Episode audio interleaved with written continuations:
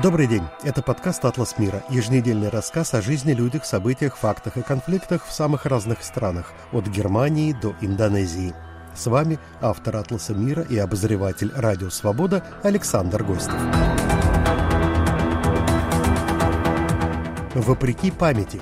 Как объяснить рост антисемитизма в Германии – во всем мире, но особенно в Европе, второй месяц продолжаются массовые пропалестинские манифестации, все чаще принимающие антисемитский характер. Заметно, что на таких акциях не столько осуждается ответная операция армии государства Израиль в секторе Газа, как бы к ней ни относиться, сколько разжигается ненависть вообще ко всем иудеям, евреям, вовсе не только израильтянам. Как неудивительно, с учетом исторического контекста, но такие демонстрации, высказывания и антисемитские призывы проявляются и в Германии. В какой степени немецкие власти осознают величину проблемы и что собираются с этим делать?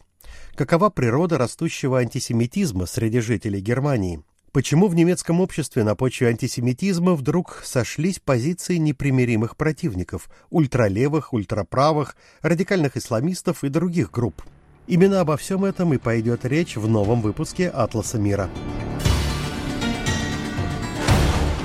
Цитата. «Никогда не должно повториться то, что случилось в течение 12 лет нашей истории, то, что Германия и немцы сделали, что позволили сделать, о чем молчали. И именно поэтому мы не должны закрывать глаза и молчать, когда совершают нападения и убивают евреев, как это сделали в Израиле 7 октября исламистские террористы из Хамас. Конец цитаты. Это 9 ноября на прошлой неделе заявила, выступая в Бундестаге, министр внутренних дел Германии Нэнси Фезер. 9 ноября в немецком парламенте развернулись дебаты о том, как теперь защитить евреев в Германии и погасить новую волну антисемитизма, поднявшуюся на фоне атаки Хамас на Израиль. Я напомню, что 9 ноября была 85-я годовщина массового скоординированного еврейского погрома, так называемой «Хрустальной ночи», которую устроили в 1938 году нацистские штурмовики и рядовые немцы по всей Германии, Австрии и в уже аннексированной на тот момент Судетской области Чехословакии. В ночь с 9 на 10 ноября 1938 года были убиты, по разным данным, от 400 до 2,5 тысяч евреев, еще 30 тысяч были арестованы и заключены в концлагеря. Были сожжены более 260 синагог, еврейские дома, больницы и школы были разграблены, более 7 тысяч принадлежавших евреям зданий и торговых предприятий были разрушены или повреждены. Так стоит ли вновь опасаться чего-то подобного евреям в современной Германии? Как подчеркнула в Бундестаге Нэнси Фезер, 7 октября, в день нападения Хамас на Израиль, это событие праздновали на улицах Германии некоторые ее жители, скандируя антисемитские лозунги. И, по словам главы немецкого МВД, этот разгул иногда продолжается до сих пор. Нэнси Фезер отметила, что теперь многие евреи в Германии стараются себя не афишировать, не носят национальные головные уборы, прячут цепочки со звездами Давида, а их дети боятся ходить в школы или в детские сады. Моя сегодняшняя собеседница, живущая и работающая в Германии, журналистка и переводчица, постоянный автор «Радио Свобода» Анна Розе. Насколько ярко сейчас стала заметна эта проблема после 7 октября, после нападения радикальной группировки Хамас на Израиль, а потом после начала ответной израильской военной операции в секторе Газа, после обстрелов и бомбежек, когда, как утверждает опять-таки Хамас, там гибнут уже многие тысячи человек, мирные жители. В немецкой прессе широко обсуждалось и само нападение, и, естественно, международная реакция. И политики первым делом э, вышли с заявлениями о необходимости солидаризироваться с Израилем и необходимости солидарности э, в широких слоях населения немецкого. К сожалению, у нас очень много проблем с э, исламскими, мусульманскими течениями в Германии. И буквально в тот же день на улице вышли люди э, с флагами Палестины, с криками «Интифада Израилю». И э, это привело к тому, что начались дискуссии о росте антисемитизма. Естественно, все СМИ реагировали очень осторожно на проявление критики Израиля. И каждый раз, когда кто-то высказывал критику Израиля, обрушивались на него оппоненты и говорили, что на самом деле сейчас критика Израиля неприемлема. И газета «Бильд», допустим, это газета, которая считается желтой в концерне Шпрингера, газета «Бильд» опубликовала интервью с деятелями культуры и искусства, которые осудили и нападение на Израиль, и э, осудили э, пропалестинские демонстрации. Но самое интересное было, что э, тут же, когда она публиковала эти интервью, она написала, что она задала вопросы очень многим деятелям культуры и искусства, но большинство из них отказались э, ответить на вопросы, отказались э, критиковать Палестину, отказались э, говорить, э, что они хотят высказывать солидарность с Израилем. Я думаю, что именно э, негласный запрет на критику Израиля привел к тому, что ситуация в Германии стала еще более напряженной. То, что, то есть даже те люди, которые стояли на стороне Израиля, те люди, которые его поддерживали, тоже замолчали.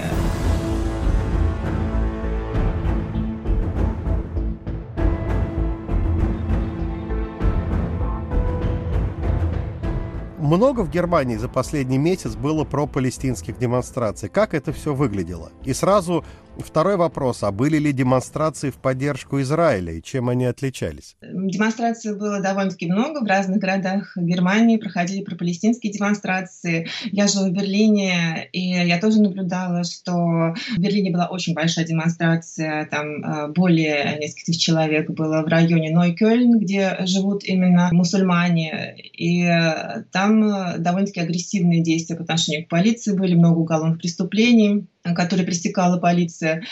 Э, Была демонстрация э, в Кёльне, во Франкфурте, э, которые тоже закончились буквально метанием камней и уголовными преступлениями. Но в целом все проходило довольно-таки спокойно. Демонстрация в поддержку Израиля была довольно-таки многочисленная, около Брандбургских ворот в Берлине. На нее пришли десятки тысяч человек с израильскими флагами. Это была единственная большая демонстрация демонстраций в поддержку Израиля. Других демонстраций не было в столице. В Гамбурге, в Кёльне и в Мюнхене также проходили демонстрации в поддержку Израиля, но не такие многочисленные.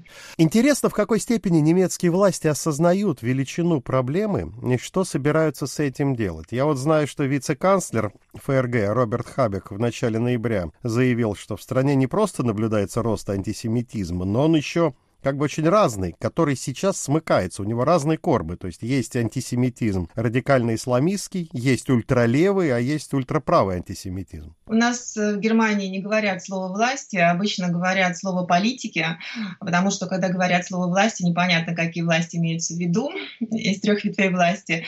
Но если оставаться при слове политики, то можно сказать, что, э, естественно, политики осознают величину проблемы, и они осознают ее невероятно э, сильно. Здесь э, я бы хотела отметить, что в Германии очень серьезно относятся к проблеме антисемитизма. Уже давно, все время, когда я э, здесь живу, я наблюдаю, что никто не решается даже минимально покритиковать Израиль или евреев в разговорах где-то между людьми. И политики очень скрупулезно пресекают абсолютно любые какие какие-то сомнения э, в том, что необходимо существование Израиля, что необходимо поддерживать его право на существование. Однако, это тоже стоит отметить, это немножко перегибается в сторону запрета любой критики Израиля. И избиратели, естественно, это чувствуют. Поэтому в своем заявлении Хабик подчеркнул, что наряду с тем, что у нас, естественно, и э, звучит солидарность по отношению к Израилю, возмущение этими ужасными преступлениями, э, террористическим нападением Хамаса э, на мирных жителей, жителей Израиля. Естественно, наряду с этим все равно мы должны сказать, и, что Палестина имеет право на свое существование. Это тоже прозвучало в заявлении Хабика, хотя он очень долго говорил о солидарности именно с Израилем и осуждении антисемитских выступлений и, в принципе, роста антисемитизма в Германии.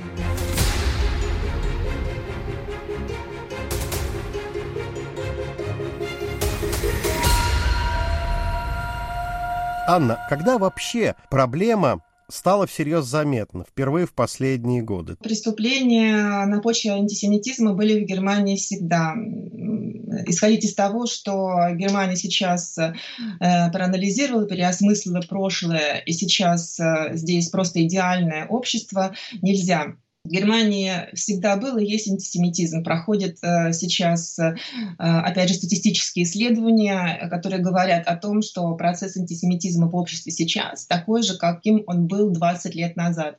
И, допустим, исследование социал-демократического фонда имени э, Фридриха Эберта говорит о том, что 20% населения всегда высказывали антисемитские и расистские взгляды, правые радикальные взгляды, они остаются и сейчас, эти 20%.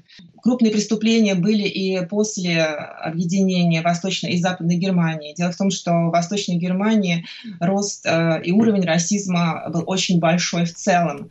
И э, тут нельзя отделять, э, допустим, э, преступления в отношении евреев и в отношении э, темнокожих, либо в отношении мусульман. В Германии намного более тяжелой всегда была проблема именно расизма по отношению к темнокожим и к мусульманам, э, к людям с Ближнего Востока, а не к евреям. Э, антисемитизм, э, может быть, составлял несколько процентов всех э, деяний, которые были из правого радикального сектора. Эти э, деяния влияние заметное сейчас э, и, опять же, в Восточной Германии очень сильно, в небольших провинциальных городках, в деревнях, э, там, э, где легко радикализуется население, и там, где, может быть, нет возможности для широкой дискуссии общественной и для обсуждения каких-то политических тем. Но крупное э, преступление было вот несколько буквально лет назад э, в городе Халле, где преступник, э, правый радикал, по-моему, даже он был из движения Пегида, праворадикального движения, сейчас о нем менее слышно, совершил нападение на синагогу, пытался взорвать ее, пытался вскрыть дверь. К радости всех, кто там был в это время, у него этого не получилось, потому что дверь была бронированная но э, он убил трех или четырех людей на улице и э, ранил несколько человек. В общем-то, это было ужасное преступление. И оно встряхнуло всю Германию, и люди поняли, что да, э, говорить о том, что мы покончили с антисемитизмом и расизмом нельзя. Вы слушаете, напоминаю, наш подкаст «Атлас мира». С вами Александр Гостев. Вместе с немецкой журналисткой Анной Розе скоро мы к вам вернемся.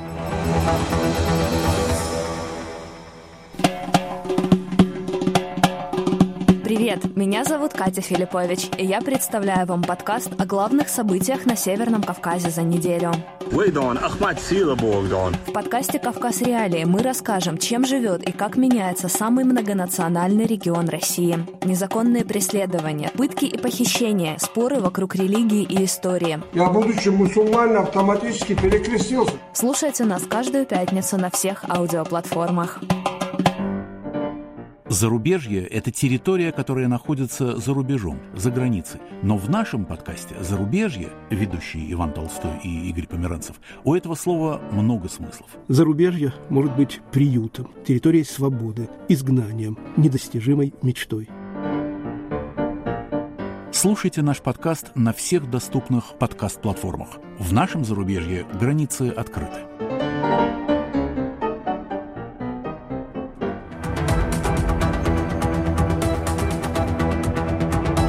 А теперь с вами вновь подкаст «Атлас мира» и его автор Александр Гостев. Мы вместе с живущей в ФРГ журналисткой Анной Розе продолжаем разговор о корнях вдруг начавших расти антисемитских настроений в современном немецком обществе.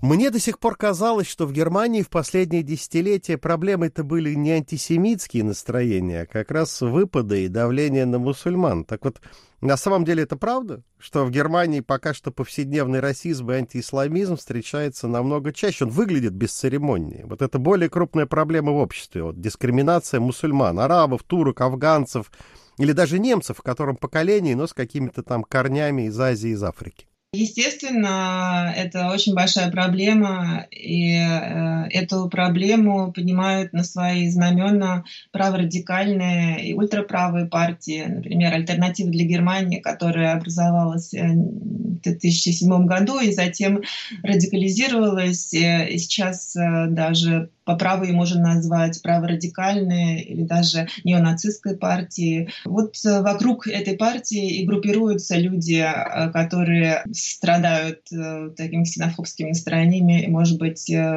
высказывают даже правоэкстремистские взгляды. Многие мусульмане боятся появляться в темных местах или э, вечером или ночью на улице. И можно сказать, что да, очень много преступлений э, как раз э, происходит на почве расовой ненависти. Об этом недавно было опубликовано статистическое исследование Ведомства по охране Конституции ФРГ и я также была э, на разговоре Союза иностранных журналистов с главой этого ведомства, который еще еще раз подчеркнул, что наряду с антисемитизмом очень большая проблема в Германии – это проблема бытового расизма, и э, вплоть до э, радикального расизма и преступлений против людей с Ближнего Востока, афганцев, э, которые в 2015 году приехали сюда для того, чтобы получить убежище. В том числе там было очень много, естественно, беженцев из Сирии видимо, с 2015 года-то вместе с этой волной проблема антисемитизма со стороны растущей мусульманской диаспоры стала всерьез заметна. Но очень интересно про воспитание и образование после Второй мировой войны оно же не менялось в Западной Германии. По сути, свои в отношении вот темы в контексте того, о чем мы с вами говорим. То есть в вузах, в детсадах, в школах. Все воспитание в Германии до сих пор построено на борьбе с антисемитизмом. Это такая прививка, которую немецкие дети получают с самых э, ранних лет. Да, конечно, и мои дети ходили в школу и ходят в школу, и э, я знаю, что абсолютно неприемлемо даже близко что-то э, сказать на тему антисемитизма, кого-то оскорбить.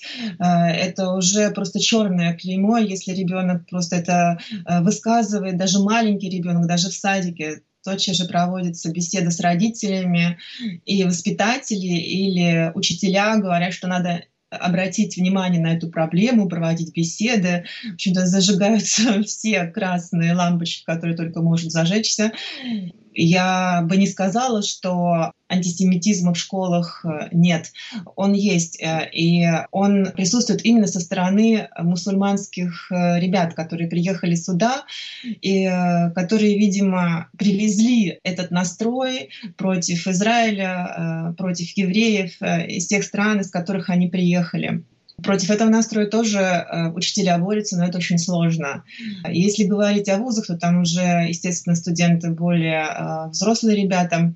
Там э, намного меньше антисемитизма, и буквально те, кто высказывают это мнение, становятся изгоями как я могу сказать, что в принципе антисемитские высказывания, настроения — это табу в немецком обществе.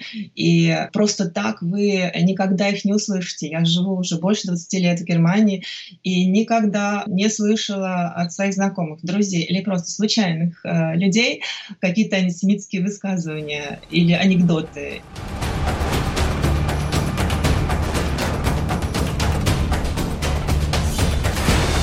Анна, мы с вами уже коснулись того, что антисемитизм в ФРГ разный. И есть такой структурный антисемитизм, наиболее заметный не среди там мусульман и каких-то радикальных исламистов, а среди таких коренных немцев вполне себе, то есть это правый, ультраправый лагерь. Это пока небольшая вроде политическая сила, но правильно ли ее недооценивать? Она растет все время. И вот вами упомянутая альтернатива для Германии, это вот, на мой взгляд, растущая проблема. Партия «Альтернатива для Германии» — это партия, которая употребляет риторику нацистов и которая, естественно, построена на ненависти, на ксенофобии, на розни между людьми. И она собирает именно тех людей, которые э, хотят, э, может быть, нивелировать какие-то свои личные проблемы э, ненавистью к темнокожим или к мусульманам и антисемитизмом. Например, Берн Хёке, э, это руководитель фракции «Альтернатива для Германии» в Тюрингии, кстати, руководитель так называемого правого крыла, он еще правее, чем обычные члены альтернативы для Германии, позволил себе а, покритиковать а, памятник а, Холокосту в Берлине и сказал, что его вообще, в принципе, надо разрушить, ликвидировать, и он Германии не нужен. То есть это было реально фашистское, нацистское высказывание. После этого Хека ушел на второй план, э, и э, ведомство по охране Конституции теперь наблюдает его как э, праворадикальный элемент общества. Кроме того, э, его соратник Вольфганг Гауланд также сказал, что период Третьего рейха — это небольшое черное пятно немецкой истории, то есть он как бы э, релативизировал само э, существование Третьего рейха и нацизма, как бы намекнул на то, что, а, в принципе, это было не так уж и плохо. Я видела и наблюдала за общественной дискуссией. Все были, естественно, в ужасе, все СМИ отражали этот какой-то невысказанный, может быть, ужас общества насчет того, что а, вот столько лет после окончания войны и победы над э, Гитлером э, в Германии появилась партия, которая с общественной трибуны позволяет себе э, говорить именно такие фразы. Это как раз говорит о том, что сейчас должны приниматься срочные меры в обществе, э, чтобы, опять же, не допустить вот этой свободы, с которой некоторые политики так называемые, могут выйти на трибуну и просто провозгласить э, э, антиконституционные и нацистские лозунги. Э, сейчас их стало меньше, сейчас совершенно уже даже в альтернативе для Германии стало табу, потому что они поняли, что они наталкиваются на абсолютную стену в обществе, и что этим они не привлекут избирателей. Тут тоже, надо сказать, существует определенный баланс, когда альтернатива для Германии видит, что этими лозунгами они э, не затрагивают э, больше никаких струн, кроме возмущения, естественно, они идут на попятную.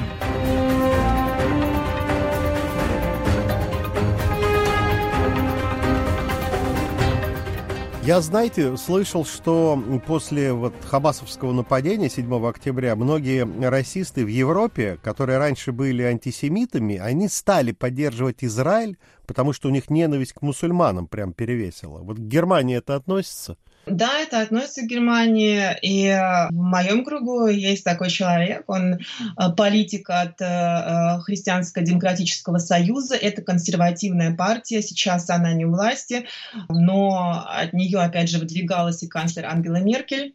Так вот, это берлинский политик, он на локальном уровне выступает. Раньше он скандально прославился тем, что он э, покритиковал тоже слишком большое, якобы в кавычках, естественно, увлечение общественности э, критикой Холокоста и критикой э, Третьего рейха. После этого он немного ушел в тень. Сейчас э, я говорила с ним, и теперь он поддерживает Израиль, как ни странно, и поддерживает именно потому, что, э, как он выразился, надо наконец э, задавить эту гидру мусульманского терроризма. Но за его словами э, слышится не только мусульманский терроризм, а именно какая-то ненависть вот, к беженцам. Он очень часто позволял себе такие выражения в сторону, что вот понаехали беженцы и э, мусульмане, зачем они нам нужны. Он поддерживал книгу э, бывшего политика социал-демократа Тила Сарацина э, «Закат Германии», который тоже намекал на то, что наплыв мусульман приведет к исчезновению немецкой расы. И э, сейчас я вижу, что э, он забыл уже свои выражения и э, теперь э, прекрасно э, чувствует себя, э, поддерживая Израиль. Но я знаю, что его поддержка Израиля на самом деле это воплотившаяся ненависть, э, ксенофобия и расизм по отношению именно к мусульманским беженцам. Анна, а что можно сказать про антисемитизм со стороны совсем другого лагеря, то есть левого и ультралевого? Ну, пока вроде ваши партии не делают никаких таких заявлений прямо с антисемитскими выпадами, но балансируют на грани. Да, совершенно верно. А, левая партия а, не делает э, э, никаких антисемитских заявлений. Сейчас они заняты сами собой, потому что э, после выхода Сары Вагенкнехт у них большие проблемы с существованием фракции в Бундестаге. И, в принципе, политики, левые политики в Германии тоже невероятно осторожны. Кстати, и Союз 90-х «Зеленые», э, председателем которого вместе с Анналеной Бербок является Роберт Хабек, э, считается как бы левой партией в Германии. И у немецких левых партий, которые присутствуют в Бундестаге, то есть э, официальные политики, абсолютно нет никакого антисемитизма Однако у э, тех, кто поддерживает, например, Грету Тунберг, э, знаменитую, э, вы знаете, наверное, что она высказалась против Израиля и не осудила нападение Хамаса и высказалась, опять же, в поддержку Палестины. Именно такие мысли э, и такие высказывания э, популярны у некоторых немецких левых, которые всегда выступают за защиту угнетенных, за наказание эксплуататоров. И э, вот это немного э, переворачивается из-за какой-то справедливой, может быть, борьбы э, именно в радикализм дилетантские какие-то мнения левой партии, что э, поддерживая э, всех угнетенных этого мира, они тем самым все равно находятся на правой стороне, естественно, оно ошибочно. Но э, немецкие левые, то есть бывшие коммунисты, буквально, если так сказать, э, считают, что все империалистические силы, а Израиль они тоже считают империалистической силой, это силы зла, и независимо от того, что происходит, все, что идет на борьбу с этими силами, это положительно. Вот поэтому и немецкие левые, которые, опять же, не локализованы, я подчеркиваю, в политических партиях, поддерживают Грету Тунберг и высказывают именно вот эти мнения. Напоминаю, что это было мнение живущей и работающей в Германии журналистки и переводчицы постоянного автора «Радио Свобода» Анны Розы. Спасибо, что были с нами. Наш подкаст «Атлас мира» всегда можно найти, скачать и послушать на самых разных платформах, от Spotify и Apple Podcasts и Google Podcasts до, собственно, нашего сайта svoboda.org.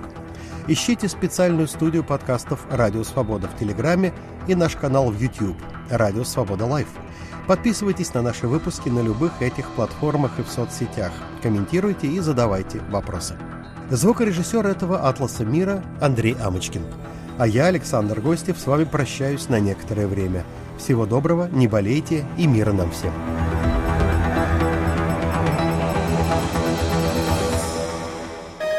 Студия подкастов «Радио Свобода».